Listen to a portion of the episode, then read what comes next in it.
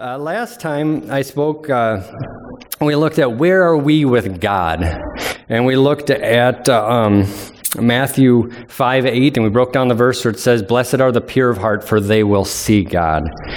We learned that seeing God can mean it being admitted into the presence of God, having an experience or an encounter with God, and gaining understanding and a new perception of who God is.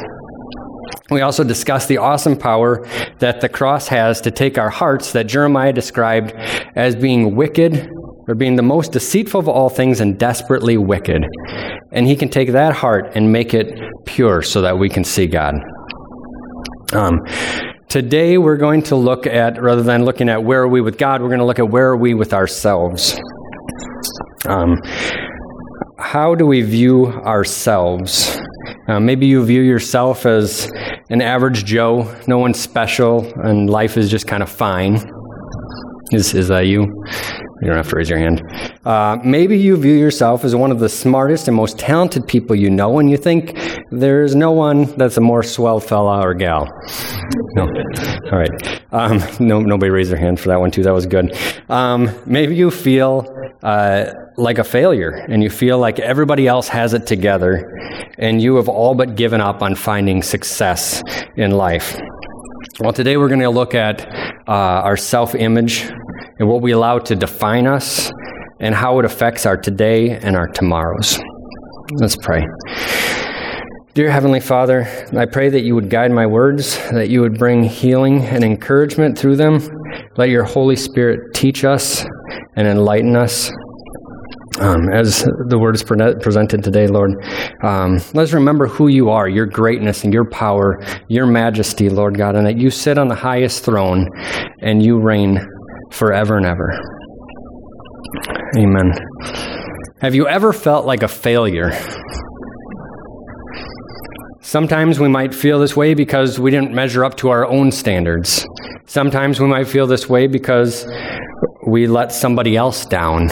Or maybe somebody said something negative to us, so that we are a failure in one way, shape, or form. Sometimes we feel like a failure because of sin in our life. And sometimes we can even feel like a failure because of past sin that we haven't let go of. Today, I would like you to know that there is hope for you. If you are a failure, let me introduce you to other people that can be on the list with you. Here is a list of failures of the Bible. David was an adulterer, and he committed murder. He plotted to kill the husband of the woman he slept with. Samson broke all the laws of being a Nazirite, drinking alcohol, touching dead things, allowing his hair to be cut, not to mention his temper and his poor choice of friends and poor choice of women. Moses was a man called to be a spokesperson, but he couldn't speak well. He had to have his brother talk for him. Abraham twice deceived kings about Sarah being his wife, and then tried to fulfill God's promise in his life on his own by sleeping with Hagar rather than waiting for God to provide through Sarah. Jacob lied to his father to steal his brother's birthright, or his brother's blessing, I should say. Now, you may have noticed, or maybe you remember, seeing all of these names listed together on a different list. In Hebrews 11, some of these people, well, all of these people, they're some of the people on the list that is oftentimes referred to as the Faith Hall of Fame. You see, these people were not failures, and neither are you. They all experienced failure in their life, but this is how the Bible records their lives. And Hebrews 11 says, "It was by faith that Abraham obeyed God when God called him to leave home and go to another land that God would give him as his inheritance. He went without knowing where he was going, and even when he reached the land God promised him, he lived there by faith, for he was like a foreigner living in tents, and so did Isaac and Jacob, who inherited the same promise. Abraham was confidently looking forward to the city with eternal foundations, a city designed and built by God. It was by faith that Jacob, when he was old and dying, blessed each of his sons and bowed in worship as he leaned on his staff. It was by faith that Moses, when he grew up, refused to be called the son of Pharaoh's daughter. He chose to share the oppression of God's people instead of enjoying the fleeting pleasures of sin. He thought it was better to suffer for the sake of Christ than to his own treasures of Egypt, and for he was looking ahead to his great reward. It was by faith that Moses left the land of Egypt, not fearing the king's anger. He kept right on going because he kept his eyes on the one who was invisible. It was by faith that Moses commanded the people of Israel to keep the Passover and to sprinkle blood on their doorpost so that the angel of death would not kill their firstborn sons. In verse 32, it says, "How much more do I need to say? It would take too long to recount the stories of faith of Gideon, Barak, Samson, Jephthah, David, Samuel, and all the prophets. By faith, these people overthrew kingdoms, ruled with justice, and received what God had promised them. They shut the mouths of lions, quenched the flames of fire, escaped death by the edge of the sword. Their weakness was turned to strength, and they became strong in battle and put whole armies to flight." Their weakness was turned to strength.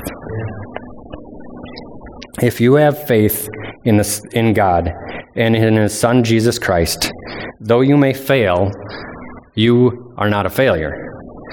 These heroes of faith experience some of the same types of failures that we experience, and in order for us to not allow these failures to have power to affect our view of ourselves, of our identity, it is important for us to know what the truth is.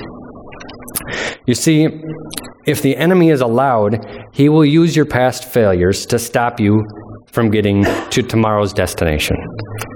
Last week, Pastor talked about the importance of today and how today is the only day that we can grasp.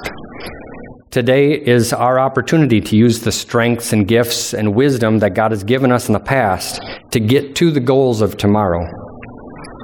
Just like Jesus used Scripture in the wilderness, the best way for us to fend off those traps of the enemy is to know what the Bible truly says. One of the areas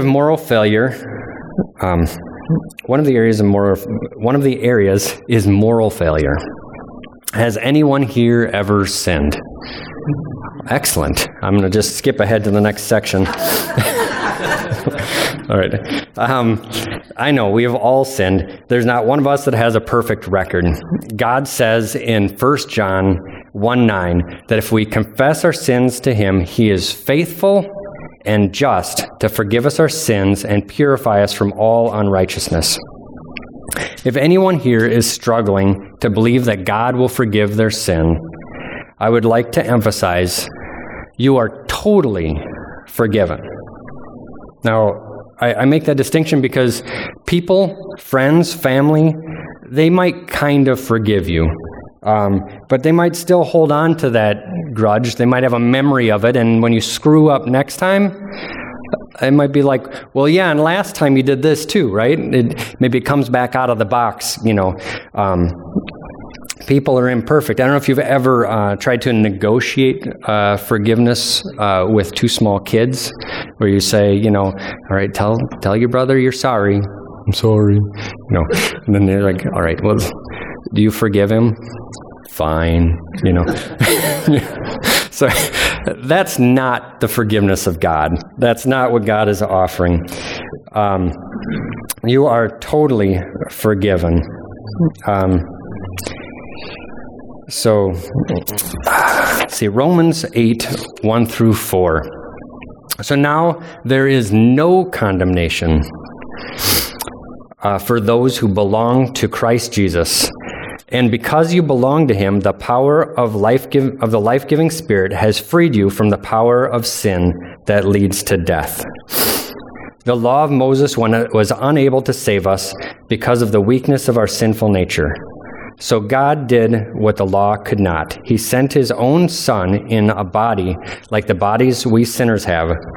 And in that body, God declared an end to sin's control over us by giving His Son as a sacrifice for our sins. He did this so that the just requirement of the law would be satisfied for us, who no longer follow our sinful nature, but follow the Spirit instead. It's the just requirement.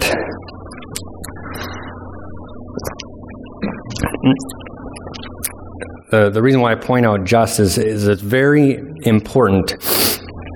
It says that the just requirement was fully satisfied.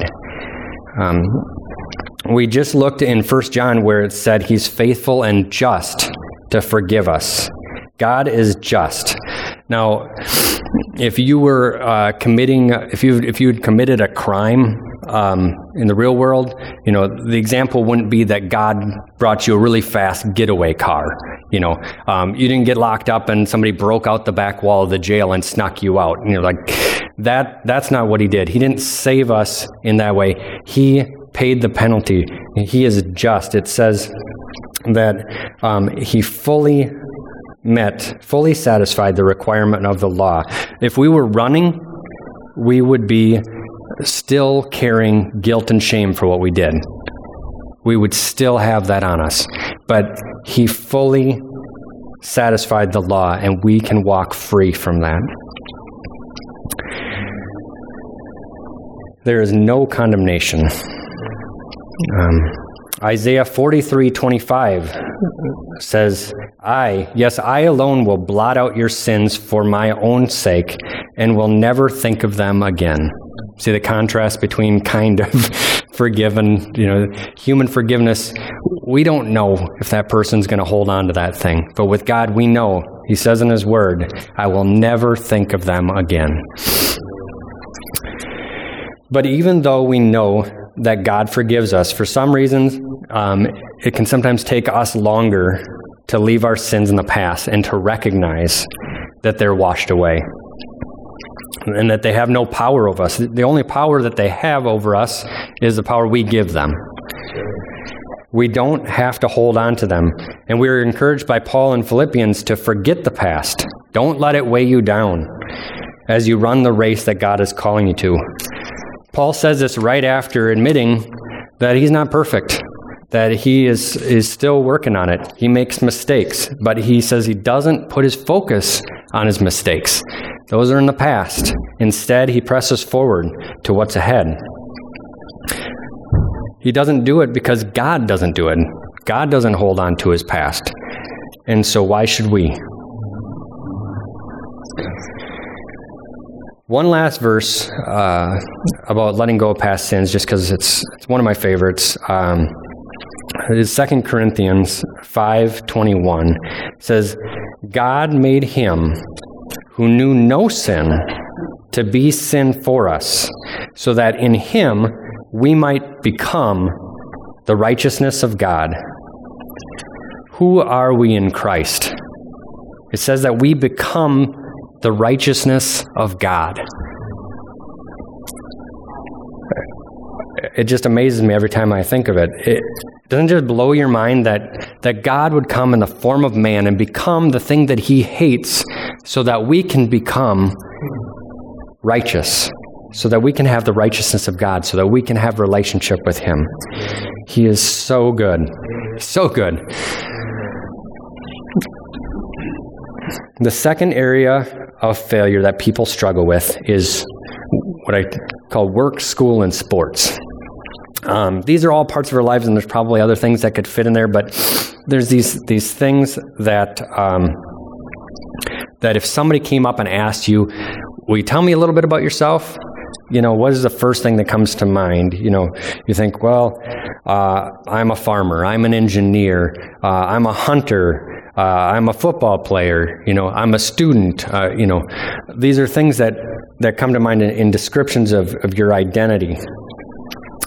And if you put too much of your identity, too much of your value in these things, you're building on a shaky foundation. I remember one time I failed. Now, this is not the one time I failed. Okay, my wife made sure that I clarified that. This is one of many for sure. But this is one time that God brought back to me that kind of relates to this. As many of you know, I went to school it was for Automated Systems and Robotics was the name of the course. And And ever since then, I've worked in the packaging industry. And so I've built machines and commissioned machines and installed machines. And that's what I do. That's what I went to school for. Right now, I currently work on a kind of machine that puts wrappers on product. So things like candy bars, COVID tests, even... baseball cards we've wrapped. But anyway, so those are kind of the sorts of things I've built. And in the first few years I was there, they sent me out on the road to go work on a machine that was not operating well. And I believe it was wrapping corn dogs. And I was struggling. I was struggling real bad. I could not get the product to go through the machine without jamming every third one. It was just, I couldn't get it to work right. And the customer was getting noticeably more and more frustrated with me. And they were reporting back to my bosses that they were more and more frustrated with me. And I just felt like garbage. I felt like a failure. You know, I kept on thinking, I'm a packaging technician, and I'm not good at it. You know, you have to kind of think that's maybe how Moses felt when he was called to speak, it's like, wait a second, But anyways, I was so focused in that moment on my identity as a lousy packaging technician that I felt worthless. But I remember that I stopped and I was praying to God about it. And I remember his response was very quick. And he didn't fix the machine miraculously. And he didn't make me a better technician right away, and I went in there and figured out the problem. Instead, he reminded me that I'm a child of God, and I'm loved. When you put your value on things that are out of your control, you're setting yourself up to have your life rocked. And so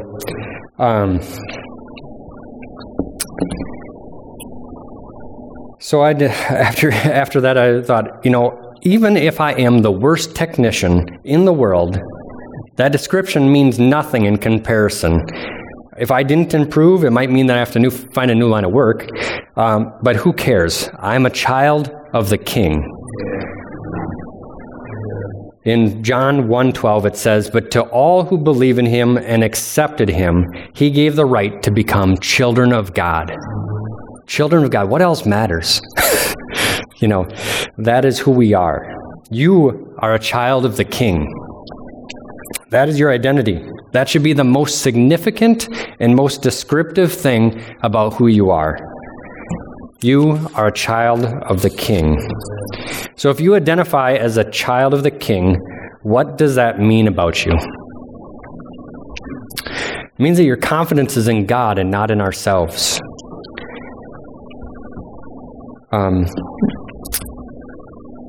The world's view of confidence is that you need to recognize your own abilities and have confidence in yourself and convince yourself that you are amazing. Nowadays, even more crazy, characteristics that were once known to be negative and unhealthy, people are being encouraged to take pride in and celebrate as their identity of who they are. But as children of God, who have put their confidence in Christ, we don't need and should not turn, we do not need to, and we should turn from self-confidence. I was reminded of a song from my youth called "Underdog" by a band called Audio Adrenaline. So I know probably not everybody's heard it, and you'll be writing this. Make sure you write down in your notes "Audio Adrenaline," "Underdog." I know you all want to go out and listen to it. But they had a line in there that was really good. It says, "The world has plans for my demise, but what they don't see is that the winner is not judged by his small size, but by the substitute he picks to run the race, and mine's already won." We don't need to be the biggest and the best. In fact, as a child of God, we view ourselves as the least, and putting others above ourselves. Our confidence in winning the race of life is on Christ, who is, of course, the only one who can and did win that race, and he won it for us. He gave us the victory, and he took the penalty.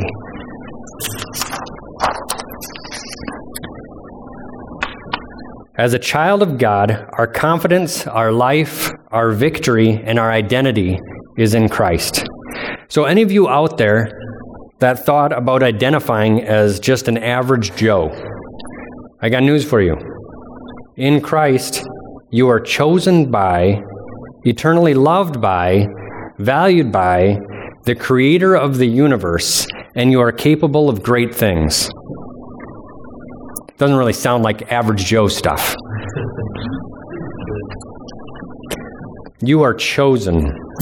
Ephesians 1:4. Even before he made the world, God loved us and chose us in Christ to be holy and without fault in his eyes. Even before creation, God chose you. You are important, and God has specific plans for you to be part of his kingdom. He wanted you to be holy and without fault. And why? In Titus 3:5-7, it says, He saved us through the washing of rebirth and renewal by the Holy Spirit, whom he poured out on us generously through Jesus Christ our Savior, so that having been justified by his grace, we might become heirs, having the hope of eternal life. He wanted us to become heirs and have eternal life with him. He chose us to be holy and blameless, and then he made a way through Jesus for that to happen. God is so cool that way, that when he created us before anything was created, he chose us. And then he created, and Adam went and sinned, and God didn't say, well, I guess that changes my plans. I'm going to go create another race and let them be my heirs. No, God is faithful. He made a way.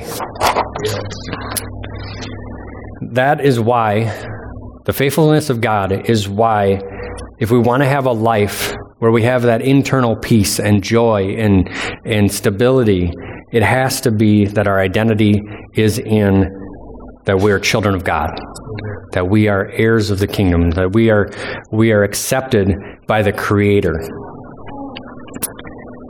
You are valued. You're valued by God.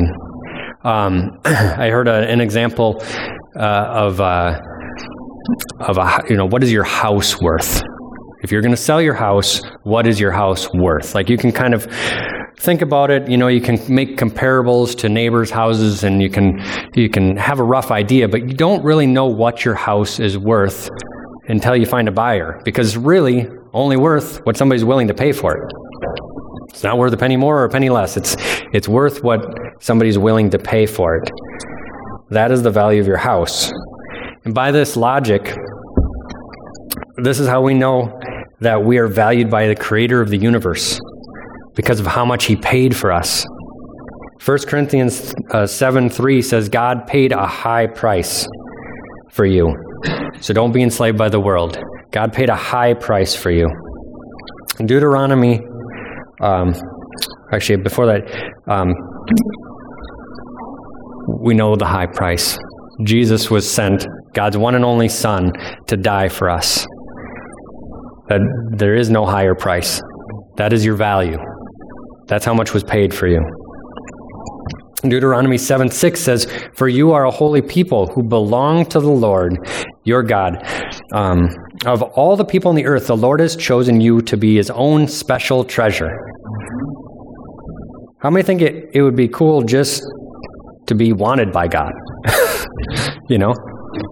Just to belong to God. To be any kind of a treasure would be awesome. He wants us to be his own special treasure. He emphasizes and he elevates. We are, we're worth more than the sparrows, for sure, But he had, he paid a high price for us. He values us. He desired us from the beginning. I know I'm doing a lot of repeating today on a lot of these verses, just kind of re-saying a lot of what the verses are saying, but the Word of God is just so good. The Word of God is just so good. Amen. If I could ask the worship team to come up, that'd be great. You are eternally loved. Has anyone here ever felt unloved? Maybe not by everybody that you know, but maybe somebody who's important to you, you felt unloved by. It leaves a vacuum inside of you.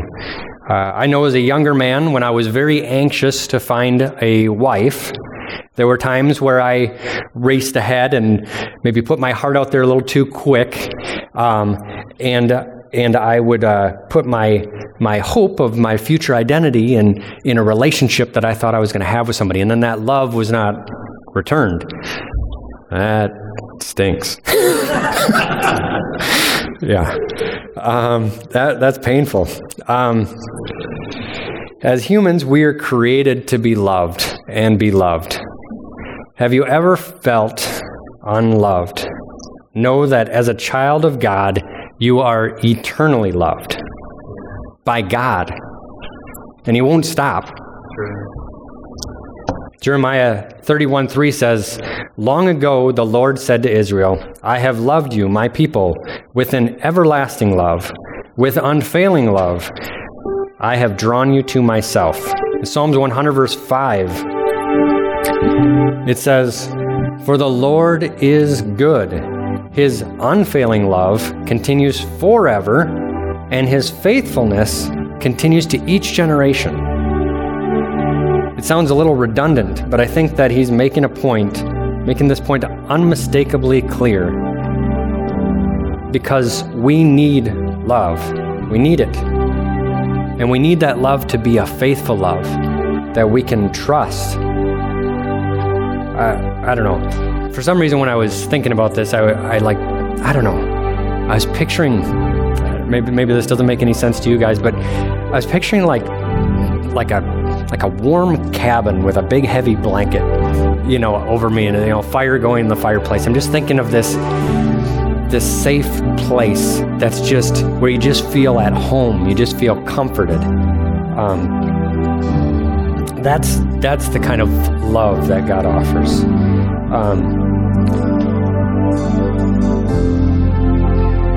He will never leave you or forsake you.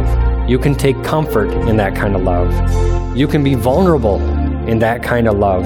And because of that, you can find healing and you can grow in that kind of love. God is so good, and His love never fails. As a child of God, you are capable. Capable of what, you might ask? Capable of enduring any trouble that comes your way. Psalms 46:1 says, "God is our refuge and strength, an ever-present help in trouble." He's our strength in times of trouble. We can endure because He's with us. Capable of withstanding any temptation. In 1 Corinthians 10:13, Paul wrote, "No temptation has seized you except what is common to man, but God is faithful. He will not let you be tempted beyond what you can bear, but when you are tempted, He will also provide a way out so that you can stand up under it." You're capable of withstanding temptation. You're capable of doing whatever God has called you to. Philippians 4:13, "For I can do everything through Christ who gives me strength." Paul is talking about having the strength to live out the call in his life, to be able to live no matter how difficult it gets, whether he has plenty or whether he has little. He has everything he needs through Christ, who's called him to that goal. And what sort of things are we called to? This was something that we talked about yesterday at our men's breakfast, which, by the way, was excellent. The food was great. Thank you, Rose. The message was inspiring. The conversation with the men was encouraging. If you did not make it to the last one, make sure that you look for the next one coming up. Now back to our message. There's a little advertisement in there. What are we called to? Or maybe just, what does the Bible call us? What are we called? 2 Corinthians 3:5-6. "It is not that we think we are qualified to do anything on our own. Our qualification comes from God. He enabled us to be ministers of his new covenant. This is a covenant not of written law, but of the Spirit. The old written covenant ends in death, but under the new covenant, the Spirit gives life. We are all to be ministers of his new covenant. We're all ministers. And 1 Peter 2, verses 9 through 10 says, "But you are not like that, for you are a chosen people, you are royal priests, a holy nation, God's very own possession. As a result, you can show others the goodness of God, for he called you out of darkness into his wonderful light." We talked about yesterday how as priests, we stand in a place of intercession for the people around us, that we're there to, as ministers, we're there to bring the message of the healing power of the cross to the people around us. We hold that out there. We display it. And again, I'm going to lift up the intercession, lifting up the people around us. It's amazing, how when you pray for something, God oftentimes uses you to do those things. When you start praying for the people around you, he begins to give you more and more of a compassion and a burden for those people. And then when you relate to those people, they see that. They see that you care. And so we are a royal priest intercessing on behalf of the people around us.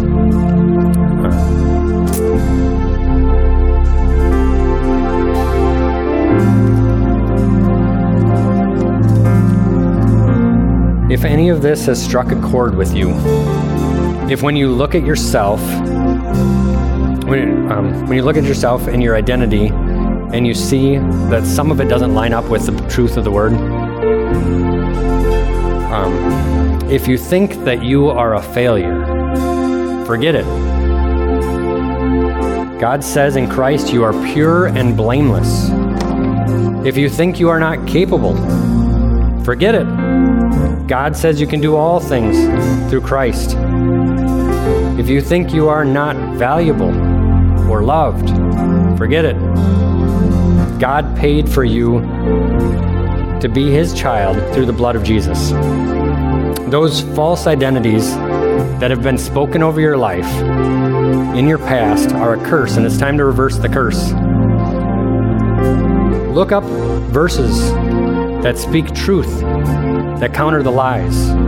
Speak them out loud, memorize them, get them in your head so that those verses, that those truths pop up in your mind before the lies do. And little by little, we'll cover them, we'll drop them. I know Jesus forgets them immediately. God forgets them immediately. It takes a little bit for us to wash and scrub that out, and we do that with the Word of God, with the truth of Scripture, to scrub that out of our mind.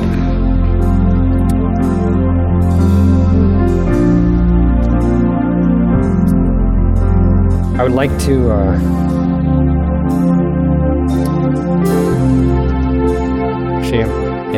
to end with part of his story. It's a very familiar story of the prodigal son, where Jesus gives us a picture of how God responds to us even after our failures. So we all know the prodigal son decided that he wanted his inheritance early, and he demanded it, and he took it, and he left, and he squandered it, and he lived sinfully, and was left destitute and miserable.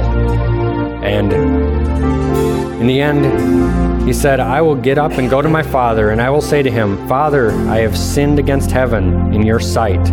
I am no longer worthy to be called your son. Make me one of your hired men." So he got up and came to his father, but while he was still a long way off, his father saw him and felt compassion for him, and he ran and embraced him and kissed him. And the son said to him, "Father, I have sinned against heaven and in your sight. I am no longer worthy to be called your son." But the father, not listening to this at all, I added that part. And the father said to his slaves, "Quickly, bring out the best robe, put it on him. Put a ring on his hand and sandals on his feet, and bring the fattened calf, kill it, and let us eat and celebrate. For this son of mine was dead and has come to life again. He was lost, but has been found," and they began to celebrate. If you are still wallowing in the muck on your own, feeling like a failure, realize that your value is not in your past, but that you are a child of the Father. He's waiting for you. He's looking for you. Regardless of your failures or successes, He runs to receive you. He clothes you in the robes of righteousness, for your failures have been taken away at the cross. He puts rings on your fingers, identifying your royal position as a child of the King. And He prepares an abundant meal to fully satisfy your needs. No more barely getting by, desiring pig food. No, the Father kills the fatted calf. We're talking barbecue. Every juicy bite has you saying, "God is so good. God is so good. God is so good." The Father, our Father, your Father, you're a child of the King. He's waiting. He's waiting for you. If you felt distant, no need to wait anymore. If any failure is in your mind, forget about it. Yeah, forget about it. Lord, we thank you that you chose us. You paid for us and bought us, and you call us your children. In Christ, we are chosen by, eternally loved by, and valued by you. And you have given us the strength to walk through this life in victory and with purpose and fulfilling your call and your mission, the highest call that we could have for this life on earth. Bring your good news to the lost in the world, Lord. As we go, remind us of that we are children of God, and that we are priests and ministers to the world around us.